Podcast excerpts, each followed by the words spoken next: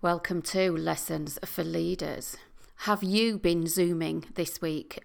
it never fails to make me laugh that Zooming is now a verb all by itself. Um, but we experience a new form of fatigue from the amount of Zoom meetings that we are having, even though it's been a bit of a lifeline through the pandemic. So, this week I'm sharing ways that you can be setting boundaries to prevent that Zoom fatigue. I share exactly why it's so tiring without going into a ton of detail, but then also give you seven top tips to help you be more efficient, more effective, and much less exhausted when attending those Zoom meetings. So join me for today's episode.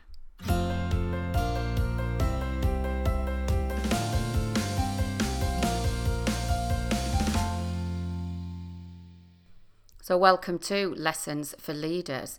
Each week, I bring you lessons, learnings, tips, and advice to enable you to lead with ease in business without the stressed out and overwhelm, so that I help you increase your performance, be resilient, and thrive in life. I'm Emma Langton, your host, leadership coach, and workplace trainer, helping you and your workforce increase that performance, improve well-being, and make the impact that you want in the world. Now, recently, I've been seeing an increase in organisations contacting me to discuss wellbeing workshops for their employees. Even though we've got a lockdown timeline for releasing restrictions, I'm seeing an upturn in stress levels and it's affecting performance and mental well-being, particularly when we're being challenged with remote working. So, if that's the same for your organisation, then I have a limited amount of virtual workshops that I'm able to tailor and deliver to your organisation so that over the next six weeks, we can ensure that your people are able to reduce those stress levels, even in challenging situations, so that they're able to get proven coping strategies and be able to perform at their best whilst improving their mental health and well-being. If you want to talk about this support or any longer term plans, then get in touch with me at my website emmalangton.com and we can have a conversation about what we can do to support you. One client said Emma's training honed in on current issues perfectly, and she was able to vocalise what the group were feeling and pinpoint the underlying causes and issues, whilst also offering very attainable and actionable solutions. Please do get in touch with me. I'm always happy to have conversations. If you're not ready to do that yet, then you can get onto my newsletter. Again, link in the show notes and information on my website at emmalangton.com. The newsletter sends out tips, information, statistics, the latest reports, and the current organisational trends that are happening right now so that you don't have to dig around for it. It comes out monthly, so you can guarantee that I won't be spamming you. And finally, a request from me that if you haven't hit the subscribe button or left a review for me, then please do go and find the little button and leave a review. Let me know your key thoughts and your takeaways and what you value most from the podcast. If you hit subscribe, it makes sure that you never miss another episode. So, back to today, and well, let's face it, Zooming can be exhausted and for good reason. You know, by June 2020, Zoom subscription had increased by over 350% on the previous year. It's not just us as professionals that are using the platform, but schools, colleges, everybody really. My husband's even doing um, beer Zooms on a Saturday night with the lads. So, you know, Zooming's become a thing. Um, but the number of people showing up in meetings went from kind of 10 million to about 300 million during the same period, and that's daily, apparently. So you might be wondering, why am I so tired? All I seem to do is sit at my desk and join all these calls. It's not very physical. You know, I'm not rushing about doing the commute that I used to do. I'm not doing all the driving that I used to do it's a bit of an odd experience, but lots of people are experiencing it. So, despite the fact that you are kind of just, I shouldn't put the word just in there really, but sat at your desk, there is still the constant stimulation and focus needed to sit on these Zoom calls. And that's going to contribute to the tiredness because your brain gets fatigued from taking in new information all the time. So, whereas before you were in your office, you knew the decor, you knew the surroundings, you knew what your desk looked like, you knew what the inside of the meeting rooms looked like. Now, every time you go on a Zoom call, you've got people looking at you. Um, obviously, you've got different backgrounds, you've got different situations going on, you've got people, even on the call, those um, little images of each person can move around and different bits pop up depending on what settings you've got for who's speaking and are they coming to the forefront of the screen or are you sitting there with everybody on that grid method and looking at all of the people all of the time. You wouldn't ordinarily be doing that in a meeting. You'd look from one person to the next and then away to make notes or to look at your own paperwork and stuff like that. So it's much more stimulating being on a Zoom call than it is being in a face to face meeting. So that's one of the reasons. And what that does then is that your brain's really, really busy, even though you just sat there. So then you are going to get really tired. You've got visual clues going into the brain you've got physiological clues. You're then thinking about, oh, look at that background and whatever else it is. No, they've got books in their background. And oh, I wonder what that is there. And all the, oh, well, if you like me, all those things, having a good nosy on in people's backgrounds, as well as focusing on what's going on in the call. Um, and what it is that you have to do, and when is it your term next, because you don't want to interrupt and you don't want to talk over. So there's a lot more going on. So, as you listen to the list of seven top things that you can do to take a little time to set some boundaries, also take some time to acknowledge the things that make Zoom tiring for you and recognize that it's not just you that experiences it. So, the very first thing to do when you are setting a meeting or attending a meeting. And I know that it's sometimes the attendance at a meeting is more difficult to push back on. But if you are setting the meeting, Ensure that this meeting is serving the right purpose with the right people in attendance. Don't just ask people along for the sake of it or to keep them in the loop. That should be standard for all meetings, quite honestly, but it's even more important now with Zoom fatigue hitting people and a limited amount of time for people to be able to kind of get round and talk to everybody. When you're thinking about is it really necessary, ask yourself if your attendance is really necessary.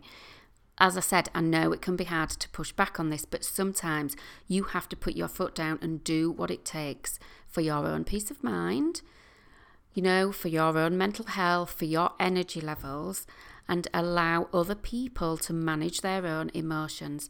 Sometimes, if people are upset because you've said, No, I'm not going to attend that meeting, no, it's not really necessary for me to be there, you know, no, I'm not coming along, update me afterwards.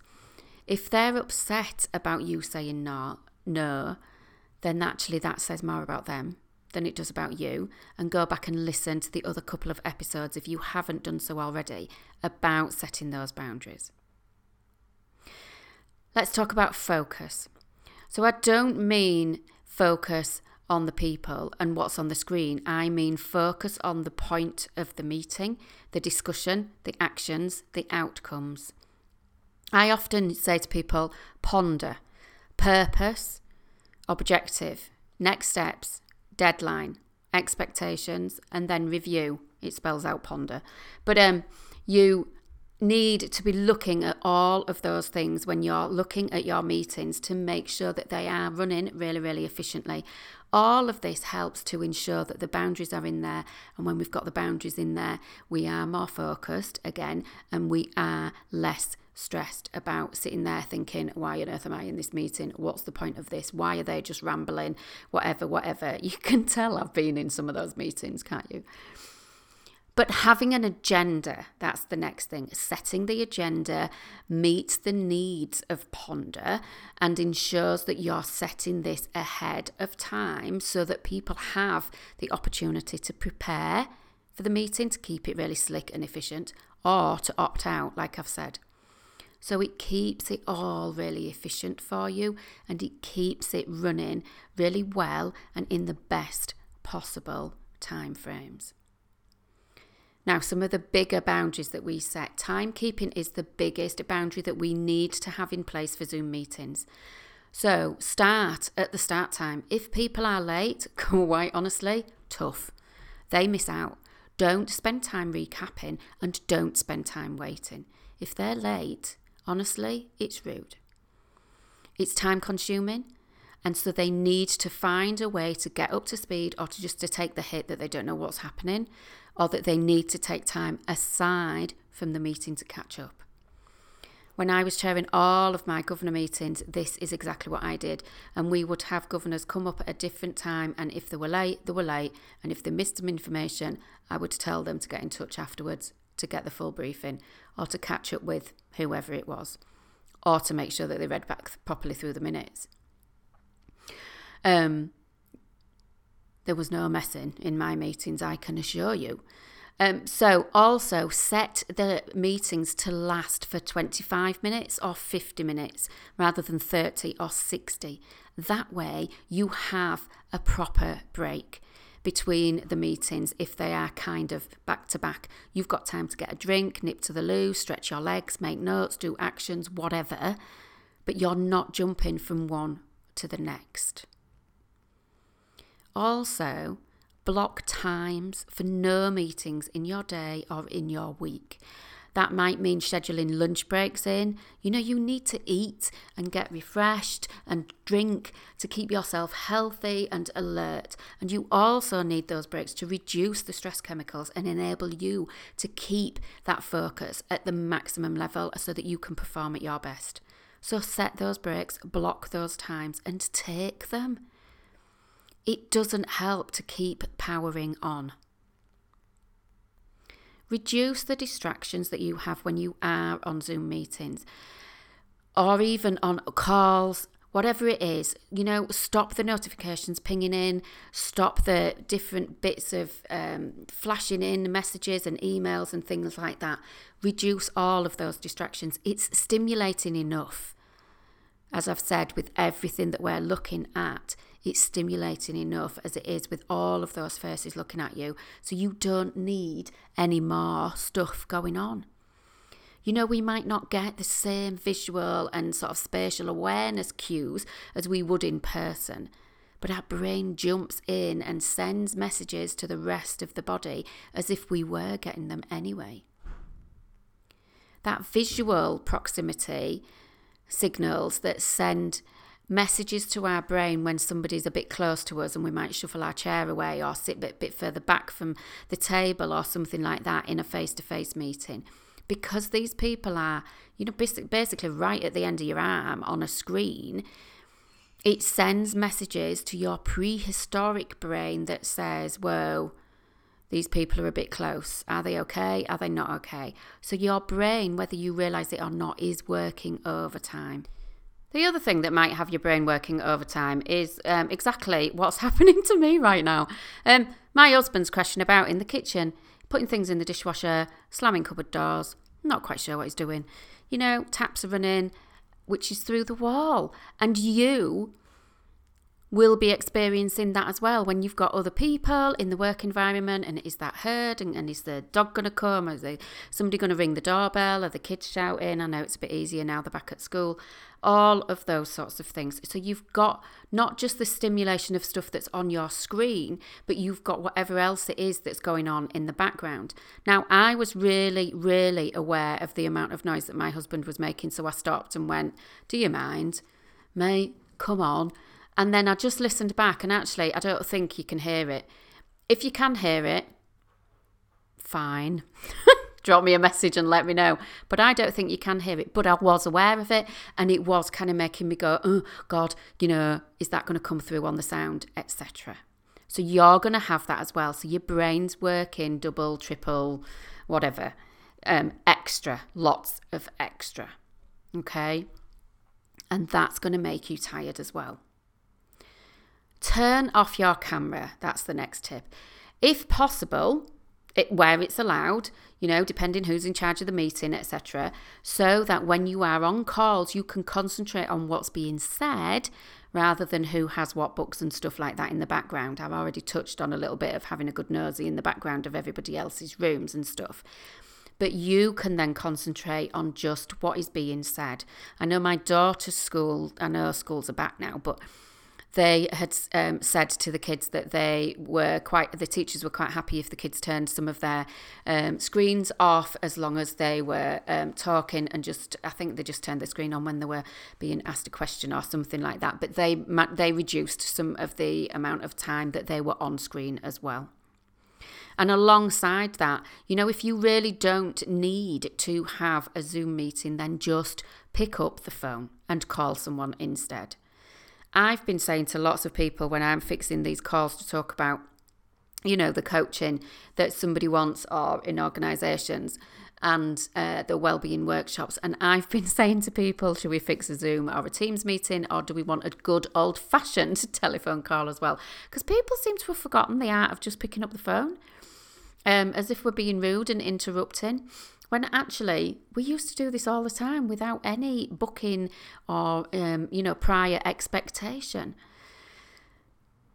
also if you're on the phone, you've got a bigger ability to get up and move around. You can take the call on a walk. some companies have well-being walks and get you moving and get you out of the house and are out of the office and into fresh air, you know, weather permitting, etc. But you can at least walk um, around your room or at least stand up and have a stretch and stuff like that without um, having weird and wonderful images going through your Zoom camera. Um, so, those are my top tips. So, think about really is that meeting absolutely necessary? Create some focus in there about the point of the meeting, the purpose, and ponder on that acronym. Set your agenda. Set your boundaries. Of course, I'm going to mention boundaries, but set your boundaries about timings, about how things go, and block times in your day or your week. Reduce the distractions because I explained what it does to your brain. So that's also about turning your camera off or picking up your phone. So I really hope that that's been helpful and given you some top tips. And if you found that useful, please do drop me a message or uh, share on social media how, what how you found it helpful. If you want to ask me anything at all about this or any support for you personally, or for your organisation on boundaries, reducing stress levels, and performing more effectively and more efficiently, then just drop me a line, emma at emmalangton.com. Otherwise, have a really great week. Don't forget to share this. Please do leave a review. And then I'll see you again in the next episode. Bye for now.